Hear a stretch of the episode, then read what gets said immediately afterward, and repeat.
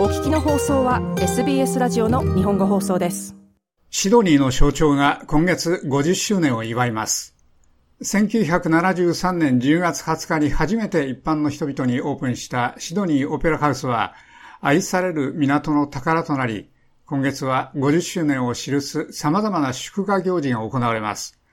その象徴的な穂の形は世界中で認識されていますが、かつてはティーバーグール、現在はベネロンポイントと呼ばれるその場所にはあまり知られていないアボリジナルの歴史があります。クアンダムーカ族のアーティストミーガン・コープさんは10月全体を通してオペラハウスの異なった場所3カ所に展示するアートインスタレーション Whispers を作りました。8万5千以上の牡蠣の殻が彼女の作品が表す貝塚の一部になっていますが、それには今オペラハウスが立っているその場所でかつては行われていたアボリジナルの儀式の豊かな歴史が含まれています。コープさんは彼女の作品の背後にあるインスピレーションについて語りました。私の作品の多くは私たちの国、クアンダムーカカントリーで起きたこの歴史から来ています。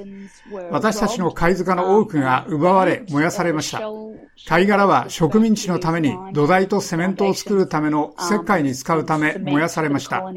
しかし本当に貝塚が何かというと、複数の家族が長期にわたって食事をしていた場所の位置です。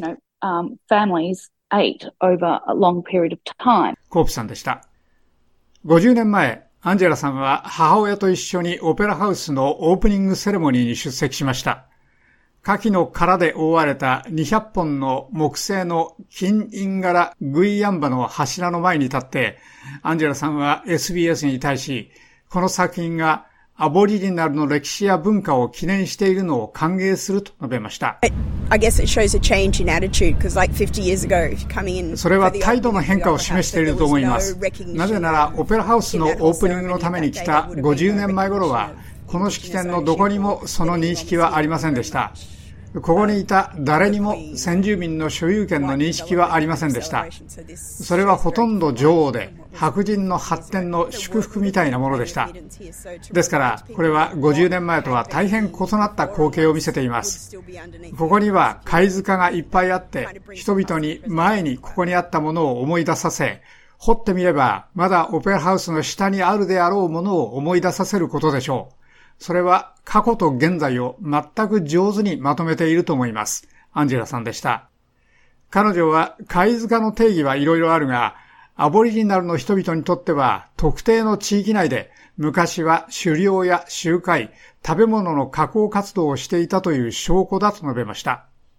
コープさんはシドニーのオペラハウスの貝塚は長さがおよそ100メートルで高さが12メートルほどだったことを引用している記録があると述べました。それは私にとって本当に重要です。なぜなら、この国でアボリジナルとして大きくなれば、しばしば敵対されたり、私たちには建築はないし、あれもこれもないと言われます。また、人々は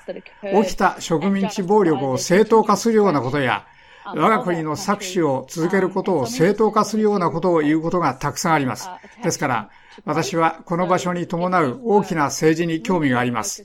これらの作品は本当に下記の貝塚とソルトウォーターカントリーに焦点を合わせています。コープさんでした。セイラさんもシドニーの最も有名な目印の一つ全体に展示されている文化的、歴史的な表現に動かされました。それはまさにこれがアボリジナルの人々にとって重要な集合場所だったことを力強く思い出させます。私たちは貝塚に書いた説明で、それが人々が集まり、牡蠣の殻や牡蠣を収集し、それらを食べていた方法だと知りました。そしてその後、それらが貝殻の山になったのでしょう。国中で貝塚を見つけられますし、出かけた時に自分たちのそれらを見たのは確かです。ですから、ここでそれらを見るのは、これが人々が集まって食べて宴会をしてお祝いをし、貝殻にその名残を残した場所であることを鮮やかに思い出させます。セイラさんでした。ジョンさんのような他の人たちもそのアートワークの構造的な要素を称賛しています。本当に本当にいいと思います。私は工業デザイナーですので、それがどのようにできているかを見ていますが、本当に美しいと思います。私は食べ物について考え、オーストラリアの歴史やアボリジナルの文化について考えています。そして、え明らかにそれは重要な時です。何らかの影響があるよう希望します。きっと、だからそれがここにあります。ジョンさんでした。コープさんは彼女の作品を現実にするためには、多くのボランティアの助けが必要になることをすぐに悟ったと述べました。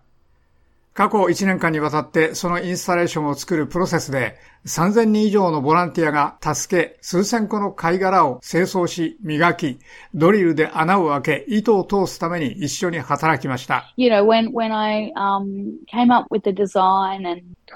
オペラハウスはそのように大きく美しい建物で、今日みんなの文化的な場所なので、そのデザインを提出したときに、それがオペラハウスと共に穏やかに調和を乱さないように立っている必要があることをほぼ悟りました。私たちは図面を書いて、現場の寸法を測り終わった時、多くの貝殻が必要になったことを知りました。私は当初、およそ20万個必要だろうと思っていました。しかし、計算が終わってみると、およそ8万5千個で済むことが分かって、私は本当にほっとしました。そして、その作品を作るのに本当に5ヶ月しかないことが明らかでしたので、それを一人でするのは不可能でした。私は人々をスタジオに招くことも、人々をそのスペースに招くことも本当に楽しんでいます。コープさんでした。多くの観光客もオペラハウスの上部の前庭に積み上げられている数万個の牡蠣の殻を観察するのに見せられました。カナダのトロントから来たニキタさんは SBS に対して、そのアートワークは世界中にファーストネーションズの文化を保存することの重要性を思い出させるものだと述べました。Well, we're from Toronto, um, so we have a, a, not a similar, but 私たちはトロントから来ていますので、そこのファーストネーションズの人々や彼らの政府との関係で、同じではないかもしれませんが、同様の経験をしています。ですから、それがここで育っているのを見て、彼らの場所の話が出るのが増えているのを見るのはいい考えです。同様にそこではその文化の一部が消えつつあるのを見ていますが、これらのようなインスタレーションを一番前に持ってきたのを見るのは嬉しいです。それは人々を、彼らの歴史を知らない人々をもっと啓蒙すると思います。それはおそらく、いくらかの調査をするように少数の人々を促すでしょう。それはいいことだと思います。ニキタさんでした。デビッドさんもあたかもそれがシドニーに歴史的な真実の一層の深みを吹き込んだように感じています。This is a reminder of the fruit of the sea.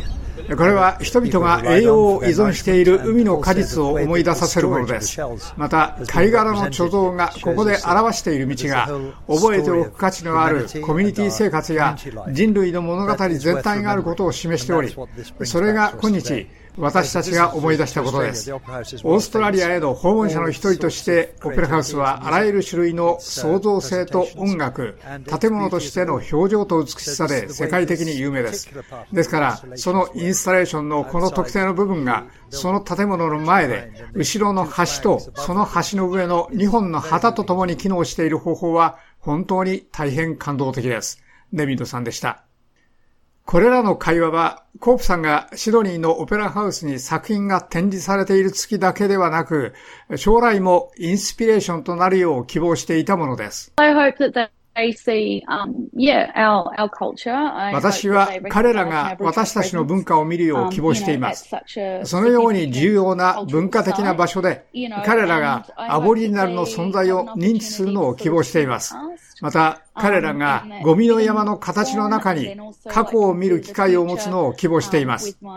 それからまた、前に位置する我が金インガラの柱で未来を考えることも希望します。そうすれば私たちは世界的に下記の岩礁の苦難について考えられます。私たちが過去と現在と未来に少し接続できるよう希望しています。アーティストミーガン・コープさんはこのように述べました。以上、SBS ニュースのカトリオーナ・ステアットのレポートを SBS 日本語放送の長尾久明がお伝えしました。SBS 日本語放送の Facebook ページで会話に加わってください。ライク、いいねを押してご意見ご感想をお寄せください。